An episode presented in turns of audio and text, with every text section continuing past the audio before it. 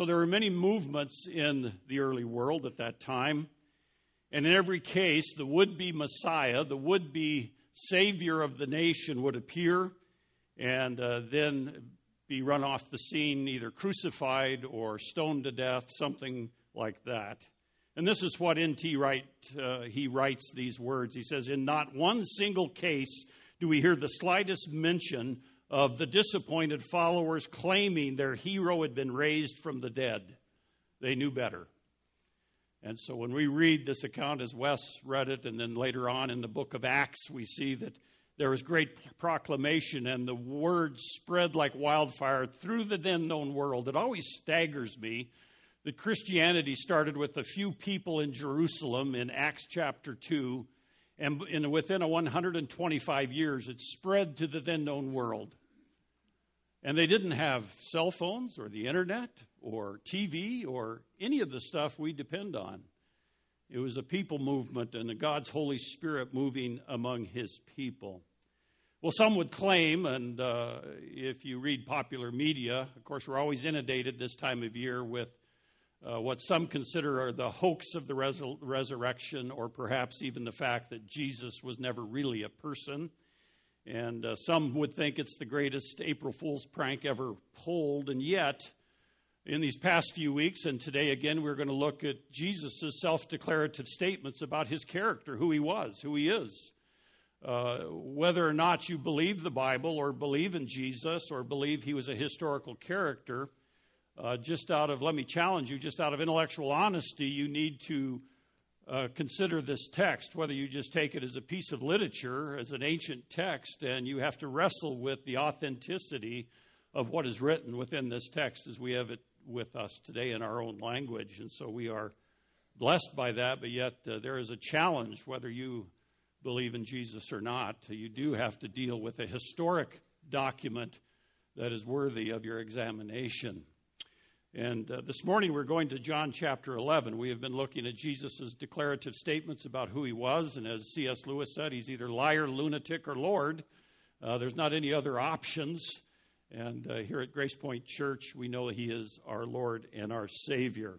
John chapter eleven, if you happen to have a copy of your Bible, if you would uh, open it up to John chapter eleven. We're moving back a few days before the triumphal entry, before Uh, what we would call Passion Week, before the death, burial, and resurrection of the Lord Jesus Christ, as recorded to us in John twenty there. And we're going back to see what Jesus said about himself. And we're going to this probably very familiar passage. If not, if not, if it's not uh, familiar with you, you've heard of Lazarus. And Lazarus was one of those guys who died physically and then was raised again by the Lord Jesus Christ to life. Let me pray, and then we will look at just a couple of verses in this account. Heavenly Father, thank you for today. Thank you that you are the Almighty God, that you are eternal, without beginning or end, and you are carrying out your perfect plan that you planned before the foundation of the earth, and you are carrying it out in your perfection and in your wisdom. And Lord, uh, give us eyes to see your blessings today, and uh, that we would be attentive to what you have for us this day, and that lives uh, would really be confronted by your grace, by your love, and by your mercy. And we thank you for our children in the nursery and for those who care for them there. Thank you for our church family. I thank you for all the guests who are here with us this morning. And we pray that each one of us would go away from this place forever transformed because of this encounter with you and with your word. And we thank you that your Holy Spirit guides us in the truth. And we ask this morning now that we uh, enjoy this time and learn and grow in our faith. In Jesus' powerful name I pray. Amen. Uh, you are familiar with Lazarus, of course. He was the brother of Mary and Martha. And uh, it tells us that Jesus loved them, loved this family. And we see him encountering them. In verse one of chapter eleven of John, it says, "A certain man was sick, Lazarus of Bethany, the village of Mary and her sister Martha." Uh, Bethany's about a mile and a half, two miles uh, east of Jerusalem, so it's not very far from the center of the Jewish world and uh, within easy walking distance. And yet, uh, Jesus was away. And as you know the account, uh, he knows what's going on. In fact, in verse three, it tells us uh, in verse three that the sisters sent word to Jesus saying, "Lord, behold, he whom you love is sick." And when he heard this, he said, "This sickness is not going to end in death, but for the glory of God, so that the Son of God may be glorified by it." And then he waits. It says four days he waits. And there's a key to that, because in the Jewish mindset, Uh, when someone died, their soul and spirit would hover around the body for three days. That was their belief. And so Jesus waited four days to make sure that everybody believed and knew that this guy was dead, dead. There was no chance of him coming back to life. And then there's some discussion with his disciples, because Jesus, by this time, is a very controversial character. And the religious elite of Israel, as well as many others, were seeking to kill him, or, and they're going to get more Uh, intense on that desire. And in verse fourteen, even his disciples say, "Why should we go back there? Because they're seeking to kill you." And Jesus said to his disciples, "Lazarus is dead, and I am glad for your sakes that I was not there, that, so that you may believe, but let us go to him." And then Thomas, I love this passage about Thomas. We often call him Doubting Thomas, I think unkindly so. But he, and uh, he said to his fellow disciples, "Let us also go, so that we may die with him." And uh, I find that humorous, you know. Okay, if he's going to go, let's go die with him. And uh, and they went. But uh, so we see that uh, Mary and Martha are greatly grieved. There's a number of mourners who have come over from Jerusalem. And in that day, there would be great gatherings of people coming to mourn. And I think Lazarus and his sisters were well known in the community, in the area. And so they were uh, given a lot of attention when Lazarus died, this death. In fact, I think of Lazarus, and I think of this letter that a person received from Health and Human Services in Greenville County, South Carolina, which read, "Your benefit checks will be stopped immediately of March first because we received notice that you passed away. May God bless you." And then they ended the letter by saying, "You may reapply if your circumstances change." Now, now Lazarus, he could have reapplied, you know, because we know the story that Jesus did call him out from the grave, and he came out in the grave clothes, and he was brought back to life. But remember that Lazarus had to die again. Can you put yourself in Lazarus's place? You know, when you think about it, he's been dead four days. And uh, we know Paul later says that absent from the body, present with the Lord. And Lazarus is with the Lord and, uh, you know, in heaven with God. And he gets called back, back to this world of pain and adversity and problems. And uh, so that's something to keep in mind. But uh, Jesus makes a declaration in this passage. Let me read verses seventeen through twenty-six to get the close context to what we're looking at. "So when Jesus came, he found that he had already been in the tomb four days. Now Bethany was near Jerusalem, about two miles off, and many of the Jews had come to Martha and Mary to console them concerning their brother. Martha, therefore, when she heard that Jesus was coming, went to meet him, but Mary stayed at the house. Martha then said to Jesus, 'Lord, if you had been here, my brother would not have died. Even now I know that whatever you ask of God, God will give you.' And Jesus said to her, 'Your brother will rise again.' Martha said to him, 'I know that he will rise again in the in the resurrection on the last day.' And Jesus said to her, 'I am the resurrection and the life. He who believes in me will live even if he dies, and everyone who lives and believes in me will never die.'" So Martha is there. Great grief. Their brother has died. And one of the commonalities of all of us human beings is that we have loved ones who die, and we eventually in our mortality will die. And yet Jesus makes self-declarations about who he is, his character. That is the beauty of the Gospel of John, is Jesus' declarations about who he is, his character, his person, his promises, his peace, his future.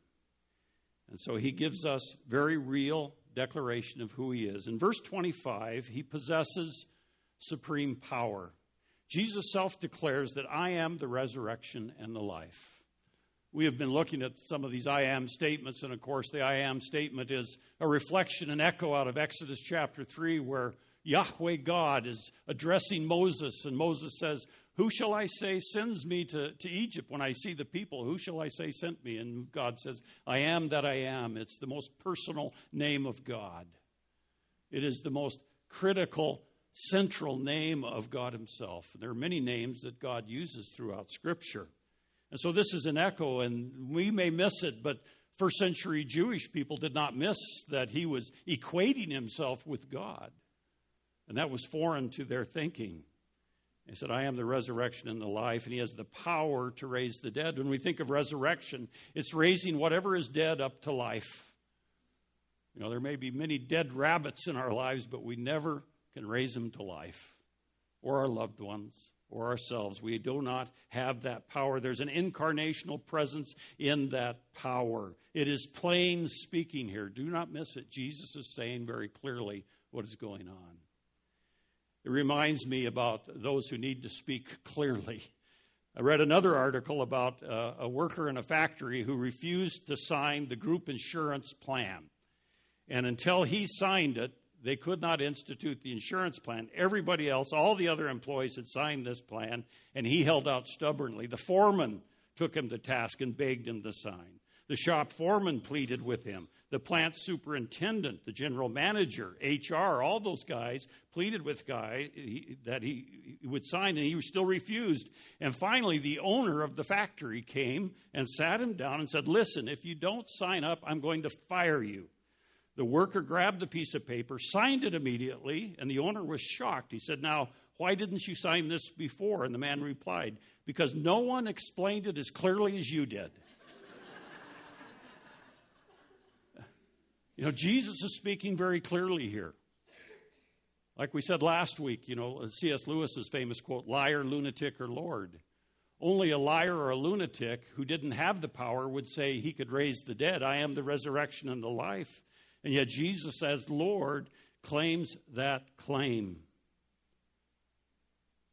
One writer wrote about the resurrection of Jesus Christ and said, the great Easter truth is not that we are to live newly after death. That is not the great thing, but that we are to live the here and now by the power of the resurrection. Not so much that we are to forever live and may live, but now that we may live nobly because we are to live forever. For those of us who believe in the Lord Jesus Christ, eternal life is our possession now. Yes, physically, we will either be translated, transported to heaven in the rapture, or we will die physically. And that is just a moment, because for the believer in Christ, we will have eternal life as we possess it now. But not only does, does Jesus claim to have resurrection power, life-giving power, uh, he he poses an important question.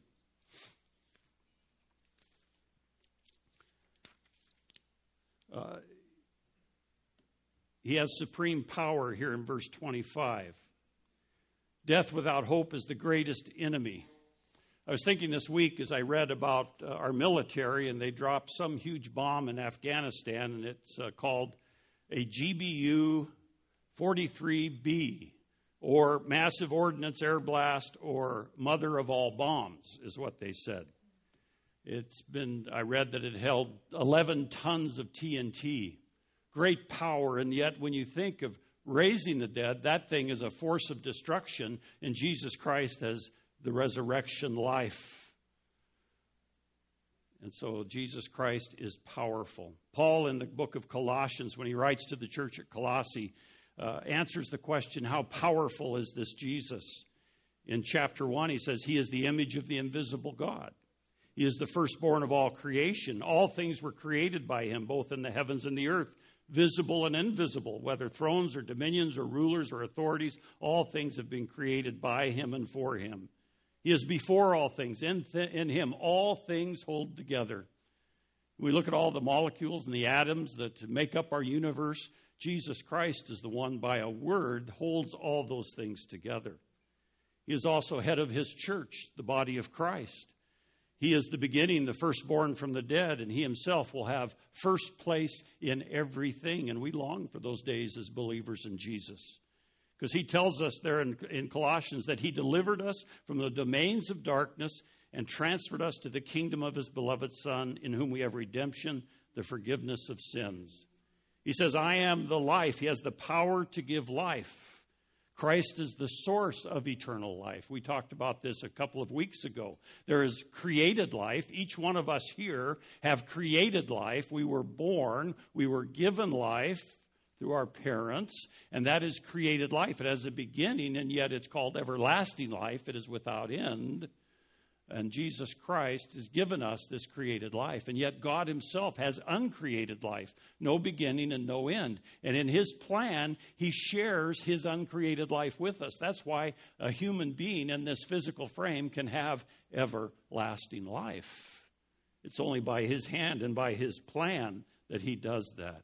Jesus promises us everlasting life. This is the promise. Look at verse twenty-five again, if you have your copy. I am the resurrection and the life. He who believes in me will live even if he dies, and everyone who lives and believes in me will never die. Every time I come in Scripture, and here's a tip for your own Bible study methods, when you come to a consequence, when you come to a consequence, and here the consequence is never die. Never die. Okay? What is the condition that we would never die? The condition is belief in the Lord Jesus Christ. Jesus is very clear here. It's a propositional truth. And I know we live in a, a day and age where propositions are out of favor with people. Propositional truth is out of favor because everything is just up in the air. I'll believe what I want to believe. Truth is no, what is truth? And uh, I read this story about Lloyd Douglas. Lloyd Douglas is the author of The Robe. He, when he was a university student, he lived in a boarding house near the university. And downstairs of his boarding house on the first floor, there was a, a retired music teacher, very elderly and, uh, and in a wheelchair, very infirm, and he was unable to leave his apartment. And Lloyd Douglas, every morning, had a ritual with this older retired music teacher. He would come down the stairs, open the old man's door to his apartment, and say, well, what's the good news today? And the old man would pick up his tuning fork, tap the side of the wheelchair, and say, that note is middle C. It was middle C yesterday. It will be middle C tomorrow. It will be middle C a thousand years from now.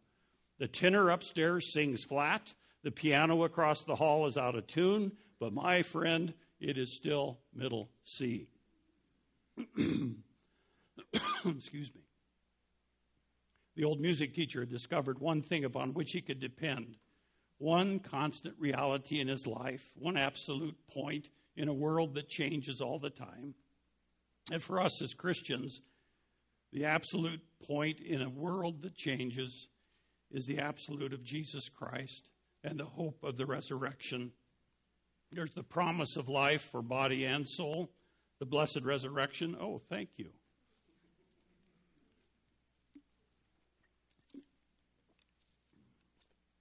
And in that, Jesus promises everlasting life. Philip Brooks Uh, he talked about that great Easter truth, but the third thing, Jesus poses the most important question. And with Martha, at the end of that dialogue there, he says, do you believe this? And I think that is the most fundamentally important question in all the world, in all of our lives, that the question is, is do we believe him?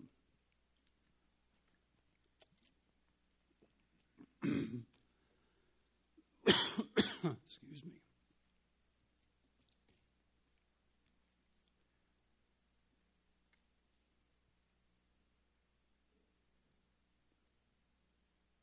I shouldn't have eaten that frog. Yeah. When we come to grips with the fact that in the gospel, in the message of the gospel, that we're more sinful than we ever dared to believe, but we're more loved than we ever dared to hope. And that's the Lord Jesus Christ. And he asks us to trust in him, to trust him for eternal life. He poses that question, do you believe this? In verse twenty-seven, notice Martha's response. She said to him, yes, Lord, I have believed that you are the Christ, the Son of God, even he who comes into the world. She calls him Lord, which means master, has authority over her life, calls him the Christ, which is the Savior, Jesus' power in her life, and the Son of God, reflecting upon his divine nature. I was thinking about Albert Einstein and Billy Graham, which seems like an odd match. But Albert Einstein, if I can get through this. Wes, why don't you come read this? This is right here. I have to point out my notes. It's called tapping out. Yes.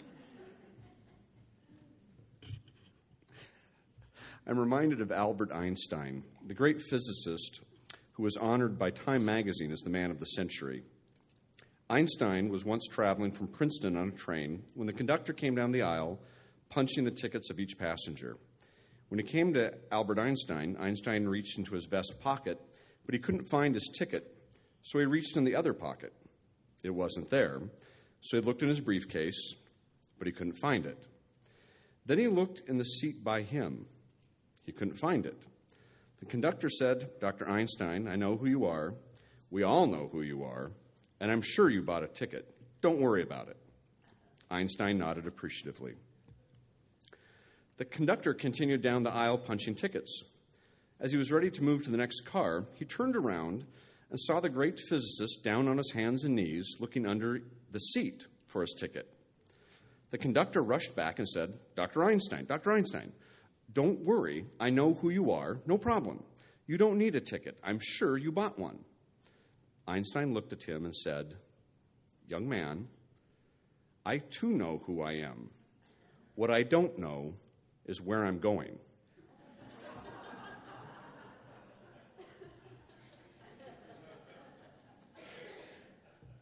Billy Graham continued in his message, "See the suit I'm wearing? It's a brand new suit. My wife, my children, and my grandchildren are telling me I've gotten a little slovenly in my old age. I used to be a little more fastidious. So I went out and bought a new suit for this luncheon, and on one more occasion. You know what that one more occasion is? This is the suit in which I'll be buried. But when you hear I'm dead, I don't want you to immediately remember the suit I'm wearing. I want you to remember only this. I not only know who I am, but I know where I'm going." Let's pray. Heavenly Father, this morning as we celebrate the wonderful truth that you have come to forgive our sin, to take it on the cross and be done with it, to pay it, our debt, in full.